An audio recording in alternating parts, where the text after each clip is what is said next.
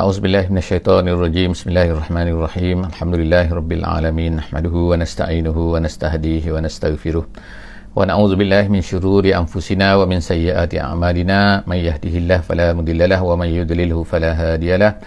Nashhadu an la ilaha illallah wa nashhadu anna Muhammadan abduhu wa rasuluh. Allahumma salli ala sayidina Muhammad wa ala alihi wa sahbihi ajma'in. Alhamdulillah bersyukur banyak-banyak kepada Allah Subhanahu Wa Taala salawat dan salam kepada baginda Nabi sallallahu alaihi wasallam. Alhamdulillah kita dapat bersama-sama lagi dalam sesi pada pagi ini pada kali ini uh, di muka surat uh, 276 dalam sesi tadabbur harian insya-Allah satu hari satu muka surat. Uh, Alhamdulillah kepada yang memberi feedback suara dan juga gambar. Alhamdulillah terima kasih banyak-banyak. Uh, InsyaAllah hari ini kita akan bersama-sama untuk menatapi muka surat 276 ini daripada surah An-Nahli ayat 80 sehingga ayat 87 insyaAllah.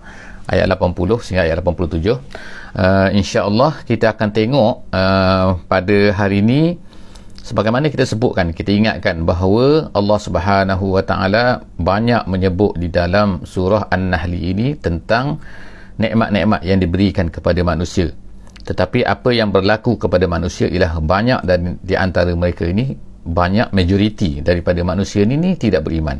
Ha, bukannya mereka ini mahu beriman bahkan dengan nikmat-nikmat itu mereka ambil mereka akui nikmat itu adalah daripada Allah subhanahu wa ta'ala. Dan mereka tahu bahawa berhala-berhala ataupun apa-apa yang mereka sembah selain daripada Allah subhanahu wa ta'ala itu sebenarnya tidak memberi apa-apa kepada mereka. Tetapi mereka tetap juga mengatakan dan juga menyembah selain daripada Allah Subhanahu Wa Taala. Sedangkan mereka menerima nikmat daripada Allah Subhanahu Wa Taala. Kita tengok lagi apa yang disebutkan oleh Allah Subhanahu Wa Taala di dalam muka surat ini. Insya-Allah muka surat 276 kepada semua sahabat semua yang mempunyai kemudahan untuk buka mushaf insya-Allah diminta untuk buka mushaf ya diharapkan sangat uh, supaya kita dapat menatapi muka surat muka surat al-Quran ni. Tak kira lah mushaf daripada telefon mushaf daripada komputer mushaf daripada mushaf betul-betul mushaf. Ha, insyaallah eh boleh sama-sama. A'udzubillahi -sama. minasyaitonirrajim wallahu ja'ala lakum min buyutikum sakana wa ja'ala lakum min juludil an'ami buyuta tastakhifunaha yawma za'nikum. ويوم إقامتكم ومن أصوافها وأوبارها وأشعارها أثاثا ومتاعا إلى حين صدق الله العظيم yang baru saya baca tadi adalah ayat yang ke-80 Allah Subhanahu wa taala terus eh, pada ayat ni ayat 80 ini menceritakan tentang nikmat yang seterusnya diberikan oleh Allah Subhanahu wa taala iaitu Allah taala telah menjadikan wallahu ja'ala lakum. Allah Subhanahu wa taala telah menjadikan untuk kamu. Tengok kan Allah telah menjadikan banyak kan untuk kita untuk manusia. Min min buyutikum sakana. Daripada rumah-rumah kamu. Maknanya Allah taala telah menjadikan rumah untuk kita ini ni rumah-rumah kita ni sebagai sakana. Sebab tu dalam bahasa Arab ah, kadang-kadang bahasa ah, rumah ni dipanggil sebagai maskan dipanggil kadang-kadang dia juga dipanggil sebagai baitun. Ah, baitun tu maknanya ialah tempat bermalam asalnya daripada perkataan bata. Bata tu maknanya bermalam.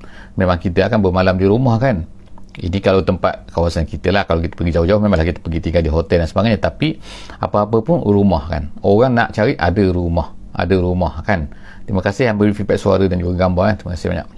Ha, jadi uh, sekarang ni uh, apa ni? Kita kata kan, kita kata maknanya kadang-kadang rumah ni dipanggil sakana maskan. Maskan tu maknanya ialah tempat di mana orang tu tenang, rasa tenang. Kita kan kalau kita berjalan mana-mana kita nak balik ke rumah kan. Kalau rumah ada rumah kita di kawasan ni katakan yang boleh kita balik, kita akan balik. Sebab apa? Rumah tu sakana. Jadi Allah taala sebutkan ja'ala lakum min buyutikum sakana menjadikan rumah kita ni sebagai tempat sakan eh. kemudian Allah SWT sebut lagi ha, bentuk-bentuk benda-benda yang boleh dijadikan rumah untuk kamu ni tengok Allah tak sebut. Wa ja'ala lakum min juludil an'ami buyuta. Kadang-kadang ada orang menggunakan juludil an'am iaitu kulit-kulit binatang. Al-An'am tu iaitu binatang-binatang yang berkaki empat lah binatang ternakan tu.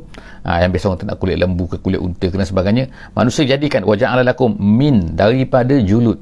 Daripada Uh, kulit-kulit binatang itu sebagai buyut of course lah kan kita tak adalah kita tak gunalah rumah tu. Kita gunakan simen kita gunakan kayu dan sebagainya.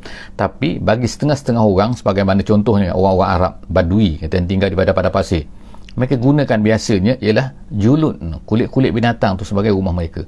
Kita tengok kalau kita tengok orang-orang di Mongolia ke dan sebagainya lah kan orang yang tinggal di steppe eh, di selatan area Russia tu kan eh, banyak orang Islam di situ mereka ni menggunakan uh, kulit-kulit binatang tu tu kulit lembu, kulit ok, kulit dan sebagainya itu sebagai untuk rumah mereka sebagai khemah-khemah kan. Jadi Allah Ta'ala sebut ni tastakhifunaha Allah Ta'ala kata benda-benda ni ringan untuk mereka ni untuk kamu semua kan. Kamu boleh bawa dia kan. Tengok kan mereka boleh bawa mereka boleh pindahkan boleh letak atas apa ni atas unta mereka atas binatang mereka dan kemudian mereka bergerak di tempat lain pula mencari air dan sebagainya. Lah kan? Jadi maknanya benda-benda tu mereka boleh bungkus. Kita kata orang sekarang ni guna khemah lah khemah plastik dan sebagainya. Maknanya semua tu adalah tastakhifunaha iaitu kamu merasai ringannya kamu boleh bawa ke mana-mana. Yauma za'nikum hari za'ni. Za'ni itu maksudnya ialah safar maknanya. Iaitu ketika hari kamu ni berpindah randah ketika kamu ni ber, ber apa ni berjalan eh ha, bermusafir. Wa yauma iqamatikum. Dan juga kadang-kadang ada juga semasa kamu ni duduk. Kamu tak ber, tak berpindah pun kamu gunakan uh, apa ni kulit-kulit binatang tu. Semua ni Allah Subhanahu Wa Taala nak ceritakan kepada kita kan bahawa bagaimana Allah Taala memudahkan untuk kamu ni kan. Gunakan perkara-perkara ni untuk jadikan sebagai rumah kamu. Wa min aswafiha kemudian Allah Taala sebut lagi aswaf. Aswaf ni ialah bulu biri-biri tu. Ha, bulu yang banyak kan. Ha, kalau kita tengok di Australia ke di New Zealand bulu biri yang lebat bulu. Jadi dia ambil bulu-bulu tu dan kemudian wa aubariha. Auba ni ialah bulu unta. Ha, kulit unta. Kulit unta bulu unta kemudian lagi wa asy'ariha iaitu ni bulu kambing. Ha, jadi maknanya sekarang ni Allah Ta'ala nak ceritakan daripada kulit daripada bulu sama ada kambing ke sama ada unta ke sama ada uh, biri-biri ke semua-semua tu Allah Ta'ala kata menjadi asasan wa mata'an ilahin semua tu menjadi asas. Asas maksudnya ialah asas yang bukan asas. Asas asas tu ialah mana peralatan. Peralatan yang kamu boleh guna dia kan makna daripada kulit-kulit tu daripada bulu-bulu tu macam-macam. Kamu boleh buat uh, kapet kamu boleh buat uh, macam-macam lah eh. Uh, untuk pakaian kamu dan sebagainya semua tu menjadi asas dan juga matak asas ni maknanya benda-benda keperluan tetapi kalau matak ni ialah benda-benda yang lebih daripada keperluan ha, kita kata aksesoris lah eh, aksesoris iaitu benda-benda yang untuk perhiasan dan sebagainya kan iaitu keseronokan seronok kamu tengok seronok, seronok kamu rasa seronok kamu ni kan kalau asas tu benda-benda penting lah untuk kegunaan jadi maknanya Allah subhanahu wa ta'ala menjadikan untuk rumah, untuk peralatan kamu, untuk pakaian kamu, untuk semua sekali tu daripada binatang-binatang yang ada ni. Jadi Allah Ta'ala mudahkan tu. Ha, menjadikan mudah untuk kamu kan. Semua benda-benda tu tetapi ilahin. Kena ingat bukan selama-lamanya. Barang-barang tu akan rosak. Kamu pun akan hancur kamu pun akan mati. Ha, jadi begitulah uh, Allah SWT sebutkan di dalam ayat 80 ni tentang nikmat-nikmat yang Allah Ta'ala berikan kepada kita semua kepada manusia. Sejak daripada dulu sampailah sekarang kan manusia menggunakan perkara-perkara ni. Jadi Allah Ta'ala sebutkan perkara-perkara ni Allah Ta'ala tak sebutlah kan simen Allah Ta'ala tak sebutlah kayu Allah Ta'ala sebutlah hatak genting antak ni hatak ni sebab apa? Sebab pada masa itu tak ada kan? Jadi kita faham sendirilah bagaimana Allah Taala mudahkan untuk kita. Tengokkan kalau kata-kata zaman sekarang ni kan kita banyak menggunakan simen. Bagaimana Allah Taala boleh jadikan mudahkan kita untuk menjadikan benda-benda ni tiba-tiba buat simen kan? Daripada ini daripada kapur daripada ini tiba-tiba jadi maknanya semua itu adalah merupakan nikmat daripada Allah Taala sehingga kita boleh jadikan dia tu untuk membuat rumah. Seterusnya ayat seterusnya. Kita tengok ayat yang ke 81 wallahu ja'ala lakum. Dan kemudian Allah Taala tengok. Dia sebut lagi. Allah Taala kata dan Allah Taala menjadikan untuk kamu lakum. Tengok tadi pun Allah Taala menjadikan untuk kamu. Sekarang Allah Taala menjadikan untuk kamu. Semua tu untuk kamu. Banyak benda Allah Taala berikan kepada kepada kita semua ni. Mimma khalaqa daripada apa yang dia ciptakan ni ada benda-benda tu yang ada zilal. Zilal artinya ialah maknanya naungan eh shadow eh ha, bayangan. Ada barang bayang eh. kita kata bayang. Apa? Bayang memang ada. Memanglah kita kata memang ada. Sebab Allah Ta'ala jadikan ada. Kalau Allah Ta'ala tak jadikan ada memang tak ada lah bayang tu. Jadi kenapa Allah Ta'ala jadikan bayang tu? Allah Ta'ala sebut benda-benda ni sebab apa? Untuk menjadi zilan ni untuk apa? Kamu ni boleh berteduh kamu kena ingat bila bayang tu dan segala benda yang ada tu kan. Mana kita nampak macam biasa. Oh dari segi fizik ni memanglah benda fizik tu adalah ilmu yang dikaji oleh manusia selepas daripada benda tu ada. Kalau benda tu tak ada macam mana nak kaji? Ha, jadi manusia sepatutnya kena refer balik kena balik semula kepada pencipta bayang tu. Allah Ta'ala menjadikan bayang ni untuk apa? untuk memudahkan. Direct kita tengok di zaman orang Arab dulu ada bayang maka mereka boleh berteduh. Kalau tak ada bayang tengok ah, di padang pasir kalau tak ada bayang. Bayangkan bayangkan eh? Ha, kita semua bayangkan bayangkan imagine. Kalau tak ada bayang di padang pasir nak berteduh di mana? Ada batu tapi tak ada bayang ada pokok tapi tak ada bayang. Ha, panas juga. Macam mana?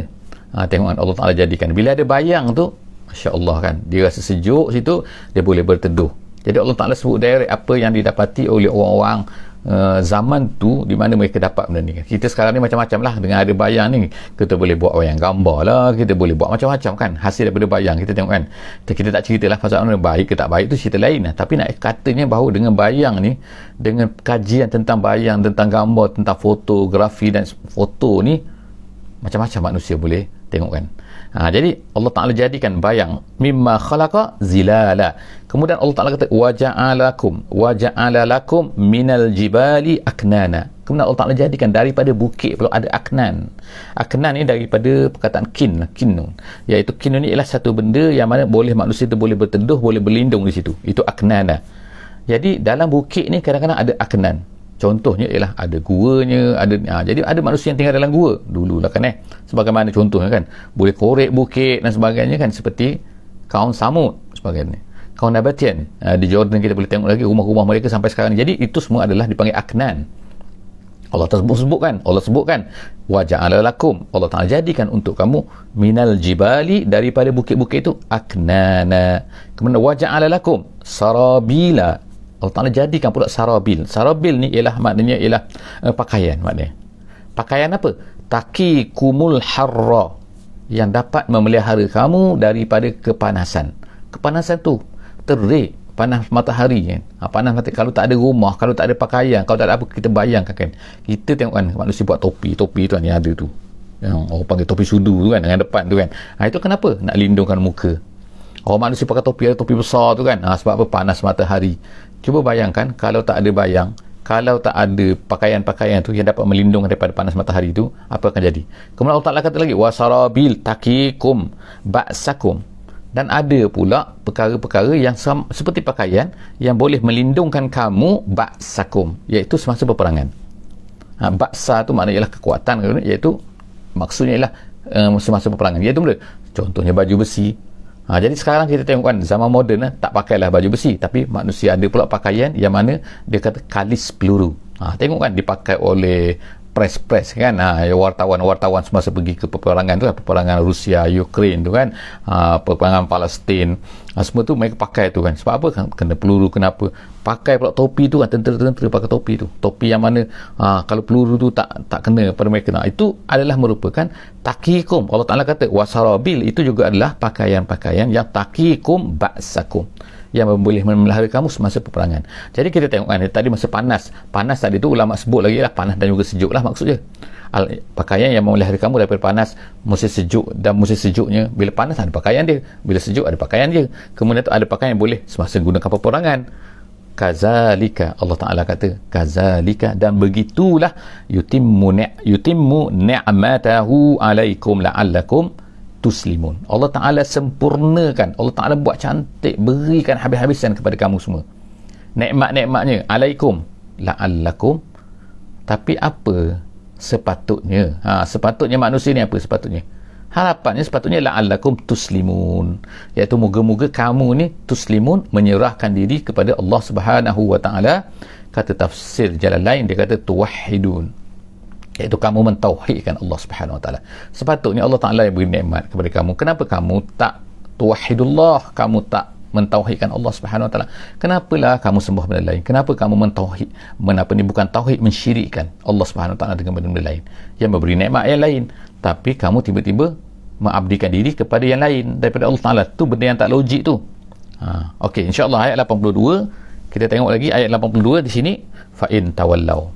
Jadi sekarang ni Allah Taala kata setelah cerita-cerita nikmat ni Allah Taala pun berceritalah berkatalah kepada sekarang balik kepada Nabi Muhammad sallallahu alaihi wasallam.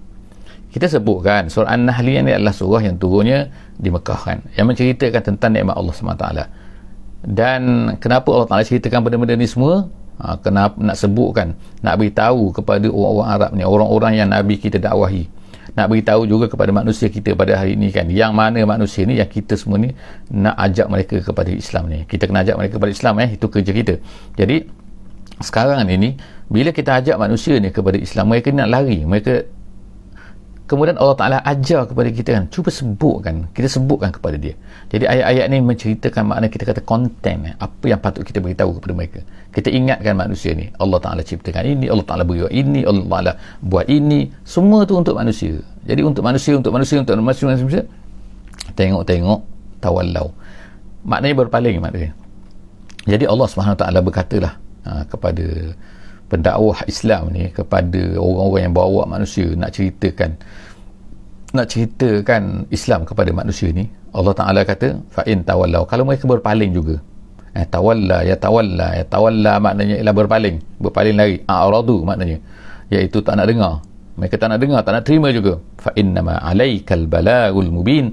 Allah Subhanahu Ta'ala kata tak apa. Dia kata sesungguhnya tugas engkau ialah menyampaikan saja dengan jelas al-balag al-mubin. Biasanya al-balag Allah Taala sebutkan dengan al-mubin. Iaitu menyampaikan dengan jelas. Artinya bukan sekadar menyampaikan saja tapi menyampaikan dengan clear. Make sure apa yang kamu ceritakan ni dapat difahami, dapat didengari, dapat di jelas maknanya bukannya sekadar menyampaikan saja tapi menyampaikan sehingga mereka ni faham, clear. Supaya mereka ni apabila apa ni dah clear tabayyana ar-rusydu min al-ghayy dalam ayat al-baqarah katakan ha, sehingga maknanya jelas ha. mana betul mana salah. Sekarang ni apabila dah jelas lah mana betul mana salah tiba-tiba mereka lari ke juga lari juga tak nak terima juga ha, itu sekarang habis satu tugas kamu. Jadi Allah SWT kata fa'innama alaikal balagul mubin. Ke atas kamu adalah untuk menyampaikan bertanggungjawab untuk menyampaikan dengan jelas. Itu kerja kamu. Yang arifuna ni'mat Allah Allah Ta'ala sebut lagi kan. Kalau kita kata manusia ni kita kata ungkit lah kan eh ha, mereka mereka ni yang arifuna ni'mat Allah ayat 83 insyaallah minta maaf eh. Yang arifuna ni'mat Allah mereka ni tahu nikmat Allah ni. Yang arifuna ni'mat Allah tetapi apa? Semma yungkirunaha tapi mereka tiba-tiba yungkir. Yungkiru kita kata mengengkarinya lah menolaknya. Maksud menolak sini ialah mereka itu tiba-tiba jadi syirik. Yungkirunah mereka jadi syirik. Mensyirikkan juga. Mereka tahu nikmat itu datang daripada Allah. Tapi kemudian yungkirunaha wa aksaruhumul kafirun. Allah Ta'ala kata majoriti daripada mereka ni kafir. Makna tak nak terima. Memang betul kita tengok pada hari ini kan. Tapi sebelum daripada ingat eh setiap masa setiap masa kita ingatkan sebelum daripada kita ni salahkan manusia eh, yang menolak yang tak beriman dan sebagainya kita juga kena reflect pada diri kita kan bahawa adakah kita ni telah melaksanakan al-balagul mubin tadi? Iaitu menyampaikan dengan jelas. Apabila kita dah menyampaikan dengan jelas kemudian ada manusia ni menolak juga ah, itu selesailah tugas kita sebagai orang yang beriman. Jadi Allah SWT sebut sini mereka ini tahu tapi mereka itu mengingkarinya dan kebanyakan mereka. Majoriti manusia adalah tidak beriman adalah kafir. Wa yaumana ba'athu min kulli ummatin syahida Allah Ta'ala sebut sekarang Allah Ta'ala kata dan ingatlah pada hari Eh, pada hari nanti hari kiamat nanti bagaimana? Iaitu Allah Allah Taala akan bangkitkan ha, akan apa ni munculkan ha, daripada setiap umat itu syahid. Daripada setiap umat itu syahid maknanya saksi. Makna setiap umat setiap bangsa itu akan ada nanti saksi akan muncul. Saksi ni sebagaimana kita sebut kan walaqad ba'atsna fi kulli ummatin rasulah. Allah Taala sebut sebelum daripada ni kan. Setiap ha, setiap umat itu Allah Taala utuskan rasul setiap tak ada atas dunia ni bangsa mana pun dia ni tinggal di corok mana pun di Eskimo Skandinavia ke di Alaska ke di Chile ke di mana Patagonia ke ha, kita kata di mana saja manusia ni ada Allah Ta'ala dah utuskan Rasul sebelum daripada Nabi Muhammad Sallallahu Alaihi Wasallam. Untuk apa tu? Ha, iaitu untuk, nanti ni lah. Nanti Allah Ta'ala kata pada hari kiamat nanti mereka, satu setiap daripada mereka ni akan di, akan di seorang syahid. Ha, jadi Rasul panggil syahid. Syahid ni maknanya saksi. Maksud saksi ni apa? Maksudnya dia akan mengatakan bahawa aku dah sampaikan kepada mereka. Aku dah sampaikan kepada mereka ya Allah. Aku dah sampaikan kepada mereka. Ha, mereka tak boleh nak tolak dah pada masa tu. Mana? Mereka kenal ni. Ini kenal. Ha, ini Nabi Hud. Ini Nabi Soleh.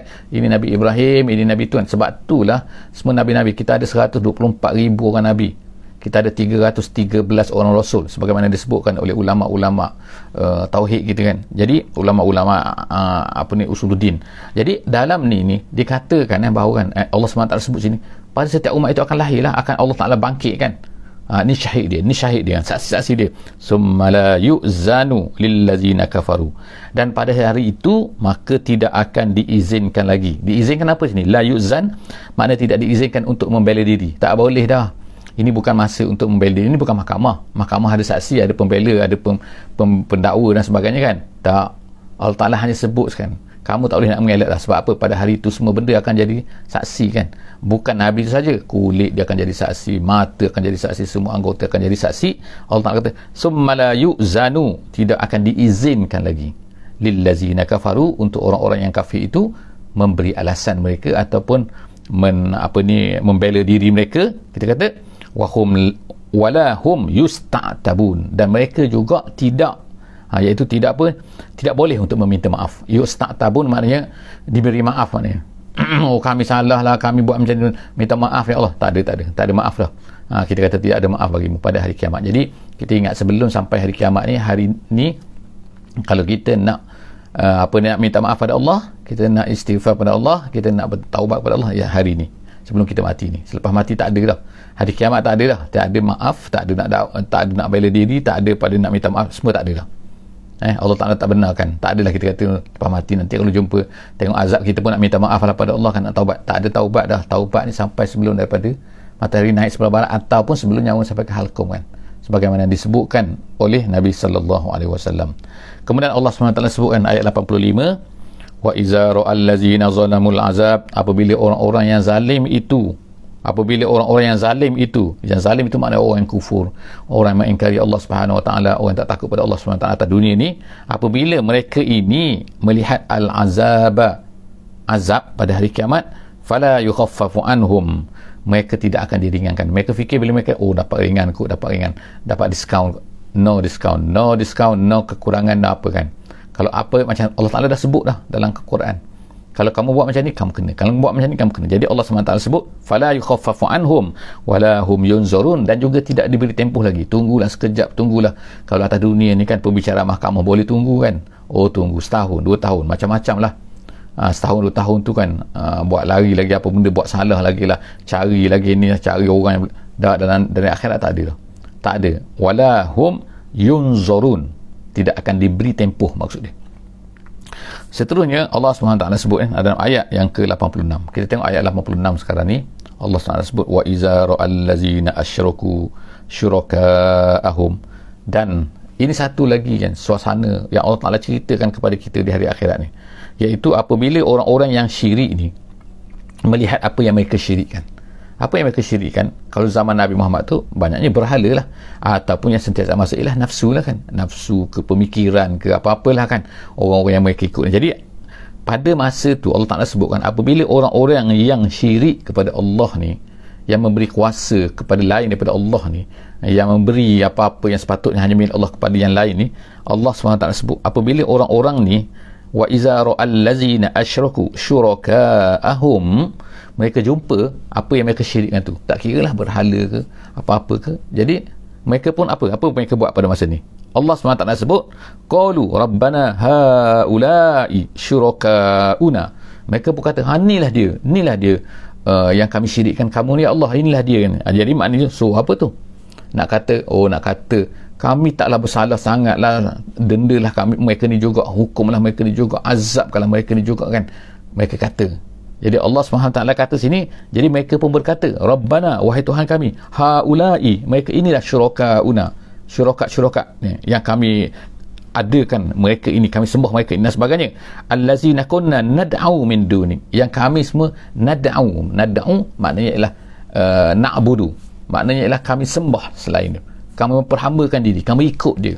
Ha, inilah dia mereka tunjuk kepada Allah Subhanahu Wa Taala. Konon-kononnya dalam suasana ini dalam suasana mereka ni nak menyalahkan orang lain. Ha, gitu kan? Nak menyalahkan bahawa mereka ni sebenarnya salah ni kerana orang lain. Adakah perkara ni akan diterima oleh Allah SWT ni cara ni bentuk-bentuk kan? Bagaimana manusia atas dunia ni nak mengelakkan dan sebagainya? Itu cara dia kan jadi cara macam-macam lah dah bersalah tu. Nak cari alasan gini cari alasan macam ni dan sebagainya kan. Jadi Allah Ta'ala cerita di akhirat pun keadaan yang sama berlaku juga. Di mana manusia ni, ni akan bila melihat kepada benda-benda yang mereka anggap oh, eh, sembah kerana inilah ikut. Dalam ayat yang lain yang kita bacakan mereka akan berkata kepada orang-orang yang mereka ikuti. Kalau orang bawah dia akan sebutkan orang atas yang mereka ikut ni. Ha, dulu dia ni lah kami ikut dia lah ya Allah. Hukumlah dia dengan dahsyat. Itu dalam ayat yang lain kan tapi dalam ayat ni disebut itu yang disembah tu sendiri yang diikut tu sendiri ha, ni kami ikut dia. Ya Allah ni kami ikut dia. Apabila mereka berkata macam tu kepada memberitahu kepada Allah SWT lah. Konon-kononnya nak minta maaf nak minta nak minta ringankan hukuman eh, azab dan sebagainya. Jadi mereka pun kata apa yang berlaku ialah dia kata fa'alqau ilaihi mus fa'alqau ilaihimul qawla innakum lakazibun. Allah Ta'ala katakan apa yang dikatakan? Siapa yang berkata sekarang ni? Tu yang disembah tu. Tak kira lah apa bentuk dia kan. Uh, dia tu berhala ke dia tu orang ke dia tu apa ke kan? Yang mereka ni sembah sangat tu yang mereka ikut sangat benda-benda tu Allah SWT sebutkan fa'al qaw lalu fa'al qaw ilaihi mum al qawla tu maksudnya lah. Maka yang disembah itu pun berkata pada masa itu menjawab apa yang mereka katakan mereka katakan begini-begini tu. Jadi mereka pun berkata fa'al qaw ilaihimul qawl innakum lakazibun. Tu yang mereka sembah tu akan berkata kamu ni penipu. Kata. Tengok kan dah. Apa maksud di sini? Ialah masing-masing sekarang ni dah tolak menolak dah. Aku tolak kata ah, tengok kan kalau Fir'aun. Fir'aun apa kata dia? Ah, aku ni Tuhan yang paling tinggi ana rabbukumul a'la. Tuhan Fir'aun kata beritahu kepada rakyat Mesir akulah Tuhan kamu semua. Aku menjalankan air semua sungai ni mengalir di bawah uh, tangan aku kuasa aku dan sebagainya. Tengok hari kiamat nanti Allah Ta'ala sebut kan nanti dah cakaplah ni penipu ni penipu. Jadi nak cerita di sini ialah suasana tu ialah suasana tu, tuduh menuduh kita kata orang ni tuduh aku aku tuduh kau aku ni kata ni kata ni. Macam-macam sekali. Kan? Wa alqau fa alqau ilaihimul qaula. Lalu mereka pun katalah dengan kata-kata mereka iaitu yang disembah tadi tu. Yang disembah mengatakan kepada yang yang menyembah mereka tu. Dia kata innakum lakazibun. Kamu ni penipu. Kemudian dia kata wa alqau ila Allah yauma izis salam yauma izini assalam eh? Yauma izin. Dia ada dua iltiqa dipanggil iltiqa as-sakinain di situ. Jadi kita baca dia yauma izin assalam tapi kita akan baca yauma izini salam eh, gitu eh jadi wa alqau jadi pada masa tu juga Allah SWT kata wa alqau ila Allah yauma izin assalam yauma izini salam lalu maksud ayat ni ialah dan pada ketika itu mereka pun sepaksalah menyerah kepada Allah Subhanahu Wa Taala. Assalam situ maksudnya ialah menyerah. Eh, menyerah eh. Jadi mereka pun terpaksalah menyerah pada hari itu yaumul izin pada hari kiamat itu assalam iaitu menyerah kepada Allah Taala. Istaslamu lillahi terpaksa tunduk. Ha, salam tu maksud tunduk eh. Tunduk menyerah kepada Allah Taala. Iaitu apa? Akhirnya mereka tak boleh lah. Nak tuduh menuduh ke nak kata macam ni tak adalah akhirnya serahkan kepada Allah Taala. Serah mana? Allah tak nak hukum kita ke? Allah tak nak maafkan kita ke? Ha, itu sekarang tak mereka tak nak buat apa lah. Nak minta maaf tak maaf ke Allah tak serah sekarang semua serah kepada Allah subhanahu wa ta'ala. Wa dhalla anhum ma kanu yaftarun. Dan hilanglah pada masa itu dan hilanglah. Hilanglah maksudnya tak ada guna lagi. Wa dhalla anhum ma kanu yaftarun.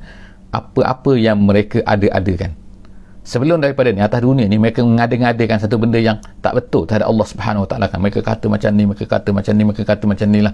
Oh Allah macam ni lah. Oh ini sembahan juga ini sembahan. Oh ini pun ini betul jugalah kan. Ah, pada hari akhirat nanti dah kena macam tu dah tolak menolak macam tu dah akhirnya semua menyerah kepada Allah Subhanahu Wa Taala. Dan Allah Taala kata wadalla. Tak ada lagi lah hilanglah semua. Ma'anhum daripada mereka hilanglah daripada mereka maka nu yaftarun apa yang mereka dakwa-dakwakan semasa di atas dunia dulu. Jadi setakat itulah saja moga-moga Allah SWT memelihara kita daripada termasuk orang-orang yang begini. Jadi insyaAllah jangan lupa insyaAllah untuk share sama-sama apa yang kita dengar pada hari ini bersama-sama dengan kita pada hari ini. Jangan lupa insyaAllah untuk share kepada kawan-kawan semua sahabat-sahabat semua. Uh, moga-moga kita akan dapat pahala daripada hasil share kita yang mudah ini kan. Hanya just klik hanya share copy paste kepada kawan-kawan yang lain insyaallah. Setakat itu saja insyaallah jumpa lagi dalam muka surat yang seterusnya 277 dalam sesi akan datang. Aku qouli hadza wa astaghfirullahalazim li wa lakum. Bismillahirrahmanirrahim. Wal asri innal insana lafi khus illa allazina amanu wa amilus solihat wa tawasaw bil haqqi wa tawasaw bis sabr. Assalamualaikum warahmatullahi wabarakatuh